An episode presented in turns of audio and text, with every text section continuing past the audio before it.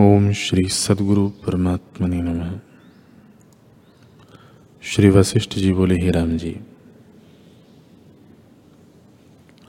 यह जगत मन से उदय हुआ है। ज्ञानी का मन सतपद को प्राप्त हुआ है और इससे उसे जगत की भावना नहीं होती। जैसे बालक को संसार के पदार्थों का ज्ञान नहीं होता, वैसे ही ज्ञानी के निश्चय में जगत कुछ वस्तु नहीं। हे राम जी, जब ज्ञान उपजता है, तब जगत कुछ भिन्न वस्तु नहीं प्रतीत होती। जैसे जल की बूंदें जल में डालिए तो भिन्न नहीं लगती। वैसे ही ज्ञानी को जगत भिन्न नहीं दिखता। जैसे बीज में वृक्ष होता है, वैसे ही मन में जगत स्थित होता है। और जैसे वृक्ष बीज रूप है, वैसे ही जगत मन रूप है।